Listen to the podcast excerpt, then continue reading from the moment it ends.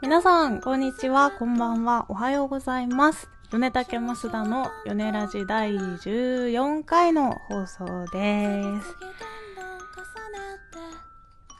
暑くないですか？何？こんな、こんなんだっけ ?5 月、4月か。4月か、まだ。こんなんだっけね？あ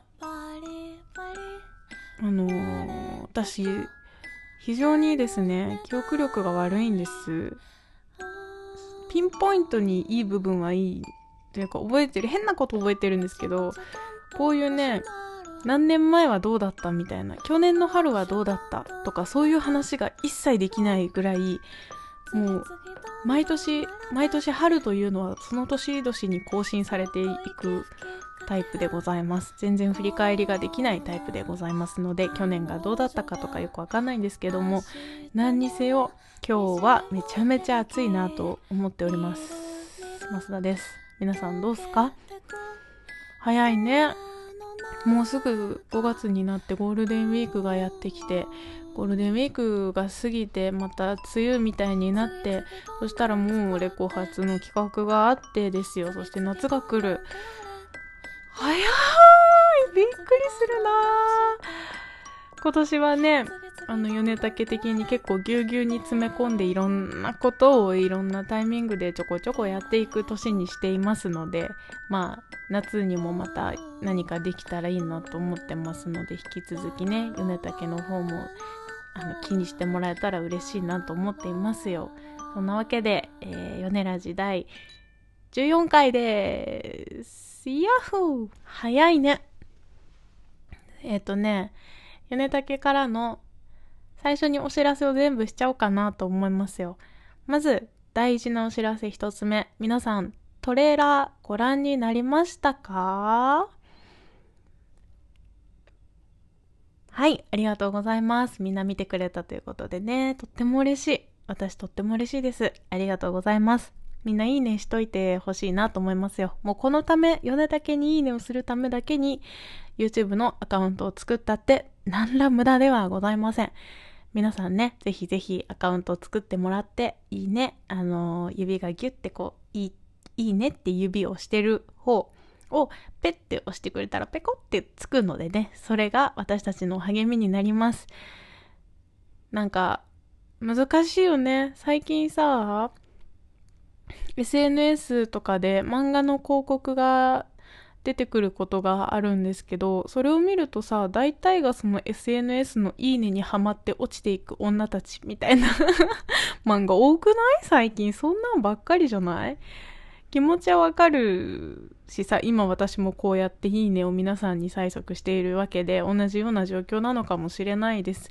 でも、まあ、自分たちの音楽をね、すごく手軽に聴いてもらえる環境がある今って昔に比べたら多分すごく便利で本当にあの可能性が広がった世界だと思うんですけどその反面でやっぱりそういう漫画にもあるようにあの解釈が行き過ぎるというか執着しすぎるのも良くないよなって思う今日この頃です。塩梅が難しいよね。だからちゃんとツールとして割り切って使わなきゃいけない。そこに自分を投影してそれが自分の価値みたいになってしまうと非常に苦しいよね。まあ、そうしないっていう方が難しいんだけど、やっぱりいいねしてもらえると嬉しいしさ、それは当然そうだよ。だからみんないいねしてねって思う。けどまあ重く受け止めすぎちゃいかんよね。難しい。でも、みんないいねしてね。YouTube よろしくお願いします。あれは大ちゃんが丹精込めて作ってくれたトレーラーだよ。中身の音もすごくいいし、映像自体もすごいこだわって作ってくれました。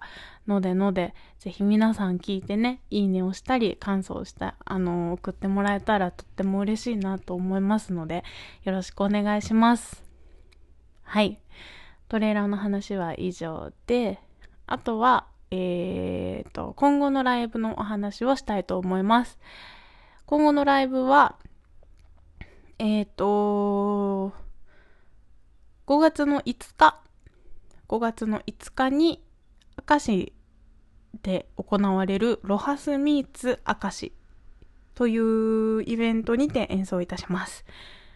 お外なのよ。行ったこと、もちろん行ったことないんですけども、あのね、明石公園っていう公園が明石駅からちょっと行ったとこにあるみたいで、そこの芝生広場で、芝生公園だっけな、芝生広場だっけな？まあ、芝生という単語を非常に覚えているので、芝生のあるような、のどかな、きっとのどかなところで、あの、お外で演奏します。きっと周りにはいろんなフードのお店があったりとか、なんかワークショップがあったりとかもするのかな？かんないけど、きっとあったりするんだと思います。そういうイベントがね、3日からやってるんだって、3、4、5、6の4日間やってるうちの、米竹は5番、5番目ちゃうわ。5日、5日、米竹は5日の、えっ、ー、と、夕方頃の出演になっております。ので、もし、ちらっと行こうかしらなんて、そんな珍しい方あまりいないかもしれませんがね、ちらっと行こうかしらなんて方いらしたら、5月の5日に演奏になりますので、お間違いなく聞きに来てもらえると嬉しいです。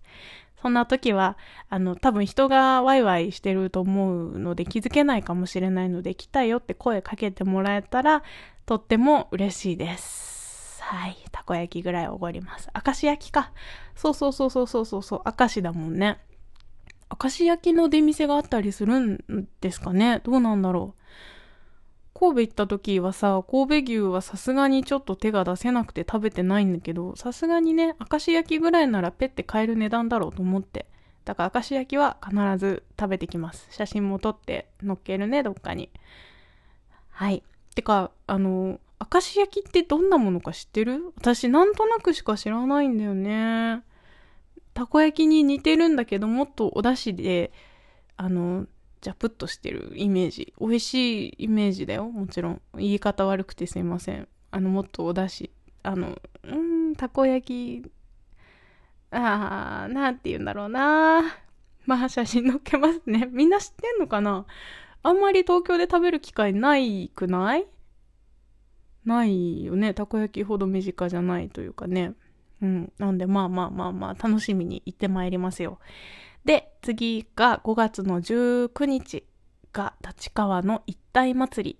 これは立川の、えっ、ー、と、欅モール、若葉欅モールだったかな？っていうショッピングモールで歌います。5月19日、これはお昼にやりますね、米竹。お昼頃12時ぐらいかな、から演奏いたします。ので、こちらも立川近いわ、みたいな、お昼じゃ買い物がてら行こうかしら、みたいな方いらしたらぜひぜひ来てください。パン屋さんがそばにあるのと、あと、えっと、うどん屋さん、あの、美味しいうどん屋さん、丸亀がそばに あるよ。だから、ちょっとうどん食べて音楽聴いてこうみたいなのもいいと思いますよ。はい。と、えっ、ー、と、その次。その次がもう、あれよ。レコ発じゃない？もしかして。そんなにすぐだっけ？あ、でもそうだよね、きっと。レコ発がですね、まあ何度も何度も申し上げておりますので、皆さんもう暗記しているかと思いますが、6月の9日に、米竹の、えー、リリースパーティー行います。テックテックのリリースパーティーが三軒茶屋グレープフルーツムーンにて6月9日の夜、えー、リリースパーティーが催されます。これの詳細もね、もうぼちぼちお知らせしていける感じになってきてますので、えー、まあもうしばらくお待ちをといったところですね。はい。まあそんなところで米竹もポロポロと今後も演奏が決まっております。あとはまあ引き続き遠征をしていきたいなと思ってるので、6月中にはおそらく広島に、あとは7月に静岡で演奏する機会がもらえそうです。それと9月、9月には名古屋だったかなにもちょっとあの、遊びに行かせてもらえそうなので、あっちこっちで演奏させていただけそうで、とても嬉しく思ってます。引き続き、あの、地方の、地方のっていう言い方好きじゃないんだよな。なんて言えばいいんだろうな。あのー、全国の皆様に会いに行きますので、ぜひぜひお近くにお住まいでこれを聞いてくださってるよっていう方は遊びに来てもらえると嬉しいなと思います。また都度お知らせしていきますね。よろしくお願いします。うん。さて、あとね、これはライブのお知らせではないのですが、これからの米竹のお話として一つご案内しておこうかなと思いますよ。実はね、明日、アーティスト写真の撮影がございます。明日だ明日だよ。これ明日、まあ、あの、撮ってる人、ね、あれが違うから違うんだけど、あの、木曜日なので、あの、公開日からすると明日でございますので、明日です。木曜日にアーティスト写真の撮影を行います。ついにですよ、去年の1月ぐらいに撮って1年ちょい使ったあのアーティスト写真ともお別れでございます。アーティスト写真もさ、皆さんどうやって撮ってるのかわかんないんですけど、みんなそれぞれで面白いよね。改めてアーティスト写真を撮るにあたり、いろんな方の写真を見たんですね。参考にしようと思って。で、まあ、ロックっぽいバンドの人たちはさ、まあ、ちょっと、あの、排他的な工場みたいなとこだったりとか、ただの白壁でモノクロだったりとか、あの、影をうまく使って、こう、かっこよく撮ってったりとかね、するじゃない？あと、まあ、あの、優しげな人たちはさ、森の中とかさ、緑が見えるところで自然光で撮ってるのとかがやっぱり多くて、っていう中で、米竹は、どこにいればいいんだと。我々はどうなっていきたいんだと、この中で言うと、イメージ的にはどれなんだという話し合いをね、必死で、あのー、二人で何日も、なんか何回も重ねて、やっと至るわけなんですが、難しいよね。自分たちのポジションを考えるのって難しくない？例えば、ちょっと違うんだけどさ、就活とかする上で自己分析みたいなのやるじゃない？知らんよって話よね、そんな。知らんよね。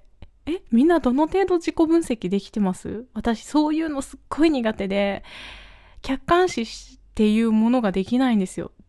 とりあえず全部自分に置き換えて考えちゃう。何事も。人の話にしろ、何にしろ。自分のことはもちろん自分に置き換えてというか自分のことだから、自分のこととして話すけど、客観視がものすごい苦手ね。おかげさまで、あのー、わかんないですよ。米竹は今どういう状態で、これからどういう方向を目指していて、どうなりたいのか。ねえ、難しいよね、考えるとね。っていうのを、あの、必死こいて、話し合いを重ねて、やっと明日、撮影という運びになりました。どんな形に仕上がるのか、こうご期待いただけると嬉しいです。また、同日に、つまり明日、なんと、ミュージックビデオも同時撮影いたします。また急な話よね。なんでそれを事前にお知らせしないのよって話なんですよ。すみませんね。下手くそで。ほんとマーケティング下手くそなんでね、ダメなんですけども。ミュージックビデオも撮影いたします。曲に関しては、また、おいおい、何の曲を撮るのかお知らせしますが、きっと皆さんが大好きな曲でございますよ。増田はとっても好きな曲なので楽しみにしております。はい。ということで、来週は多分その撮影の日のお話ができると思いますので、こうご期待でございます。そうだね。写真、ちょっと増田の話になるんですけど、増田写真撮ってたんですよね、かつて。で、撮るの今でも好きなんですけど、そのね、人間をあまり撮らずに生きてきています。人を撮る人、ポートレートって言う言うんですけどね、ジャンルで言うとね。言うのはよくわかんないけどね、あんま詳しくないんだけども。ポートレートっていう人物写真ばっかり撮る人って結構それに特化してて、人ばっかり人を撮るのが好きみたいな人っているんですよ。私は真逆で人を撮るのはすっごく苦手意識があって撮れないんですね。だから人撮れる人すごいなと思っています。今回のその、あの、アーティスト写真撮ってくださる方も、その、私の知り合いの方でずっと写真やってらっしゃる方がいるので、その方にお願いするんですけど、撮れるのすごいよね。人間撮れるのすごい。なんで撮れないのかって考えたことがないんですけど、私今まで風景を撮っている中で、なんとなくこういうものって思っていたのが、あの、見落としがちなもの。見落としがちなんだけど、それに気づくと、ちょっと生きるのが楽しくなるものみたいなのをりたいなってふわっと思ってたんです。別に考えて考えてたどり着いた結論じゃなくて、たまたま私がカメラを持って歩いていて、シャッターを切りたいなって思う対象がそれだったんですよ。その、ちょっとくす、くすっていうのかな？なんか、ほこなんて言うんだろうね。親みたいなやつに対してシャッターを切りたいって思っていたから、そういう写真、風景ですよね。だから風景ばっかり撮って生きていきました。が、人撮れる人ってさ、いいよね。私は割と、あの、なんか取られる側でした。私が取らないからかもしれないんですけど、私を取ってもらうことが結構ありまして、ありがたいことに。取られるのも、それはそれで楽しいんですよね。なんか、まあ、何をしてたわけじゃないな。普通にただ過ごしているのをただ取ってもらうぐらいのことしかしたことがないので、何も言えたことじゃないんですけど、でも取る側って緊張しそうよね。いや、取られる側ももちろん緊張もするけどね。人取るのってすごいなって思いますよ。なんかこう、風景なんてただそこにあるものをペッて取ればよくて。でも人ってなると、表情をこう、引き出すみたいな言うじゃない。すごい技術だよね。だから私もちょっととりあえずその撮る側の気持ちを今ちょっと考えておいて、撮られる木曜に取られる時に取る側の気持ちもちょっと分かった上で取られようと思って。自分の表情とかをね、ちゃんと研究しなきゃなって思いながら、特にまだ何もしていません いや、しなきゃね。うん。うん、なんかしとこうと思います。はい。で、まあ、そんな、写真の話だった。増田の写真の話をしようと思ったのに、そう、増田は写真を撮るとき、そういうちょっと日常にある矛っていうのを撮るって言ったんですけど、音楽にしてもそうで、なんか、こう、考え方を一つ変えただけで違う風に見えるっていうのを伝えたいんですよ、音楽では。だからちょっと似てるよね。同じ暮らしの中で見えるか見えないかっていうものはカメラで押さえたい、収めて、こんなものがあなたの世界にはあるんだよ。見えてないかもしれないけど、こんなものもあるんだよっていう、見つけてみてねっていう気持ちで写真は撮ってて、音楽はなんか同じ事柄でもこう考えたらもっとこう違う風に見えるよねっっていうのをね、言いたいの、多分。まあだから似てるんですよね。結局要は言いたいのはこう、気づいてないことに気づいてほしいなっていう気持ちがあるんだろうね。自分がいっぱい気づいてるってわけじゃないよ。でも自分がその気づいてる数少ないいくつかのことだけでも伝えていきたいなっていう気持ちなんだろうなって最近あの生きてきて長いこと生きてきて最近やっとなんとなく分かってきましたっていう自己分析の話でございました。久々にこんなまとまりない話したな。そう。お察しの通り先週特に何事もなかったためにこのような感じになりましたよ。はい。そんなわけで、えー、来週はまあそうね、その、あの、MV などの話をさせていただきますので、今週はこの辺でおしまいにしたいと思います。じゃあ、また来週、ヨネラジでお会いしましょう。バイバーイ。